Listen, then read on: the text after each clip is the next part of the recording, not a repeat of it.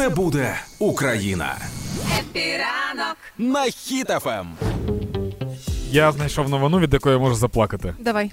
Е, реально дуже крута новина. Е, пам'ятаєш дядя Гріша? Це херсонський волонтер, який на інвалідному візку їздив і е, з колонкою з портативною. Да, Там і- грала і Стефанія, і українські пісні Він різні. гроші і збирав гімн. на армію. Да.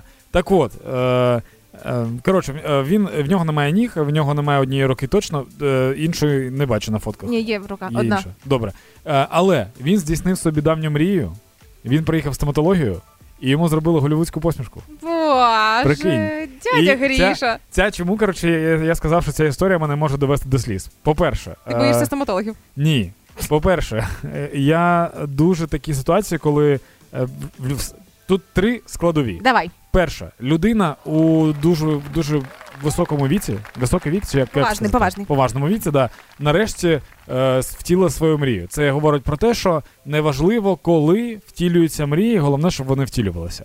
Е, по-друге, е, добрі лікарі в стоматології, які ж ну навряд чи вони дяді Гріші потім виставили рахунок. Да, ні, ні, ні, це? це зробили безкоштовно. Причому один із лікарів, а, який це робив, е, посмішку пов- е, повертав дяді Гріші. Він е, з ним давно знайомий, і вони допомагали там армії ще з 14-го року. Ну, от. Тобто там ціла історія, історія. І ось він обіцяв йому зробити Да. усмішку, і нарешті повернув. І по-третє, е, це ж те, до чого я йду все своє життя. О боже. Б- моя боротьба зі стоматологією. Я вже один етап я завершив, на який в мене 4 роки пішло. Мгм. А тепер же в мене новий етап.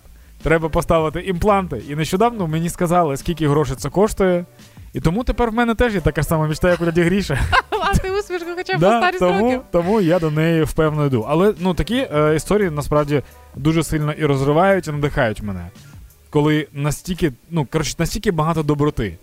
І е, особливо мене це розриває на тлі того, що в Україні, на жаль, але напевно, як і в, в, в інших країнах, є люди, які не дуже розуміють, що треба бути об'єднаними, і намагаються якось там підколоти одне одного, щось там сказати, щось там погане. А є люди, які нічого не кажуть, нікого не критикують, а просто роблять свою справу. Причому дядя Гріша з новою усмішкою повернувся е, у Херсон, уже звідки він власне і родом, там де він збирав гроші для армії. І це сталося повернення усмішки символічно в день звільнення Херсона. Мгм. Ну і він власне теж повернувся додому.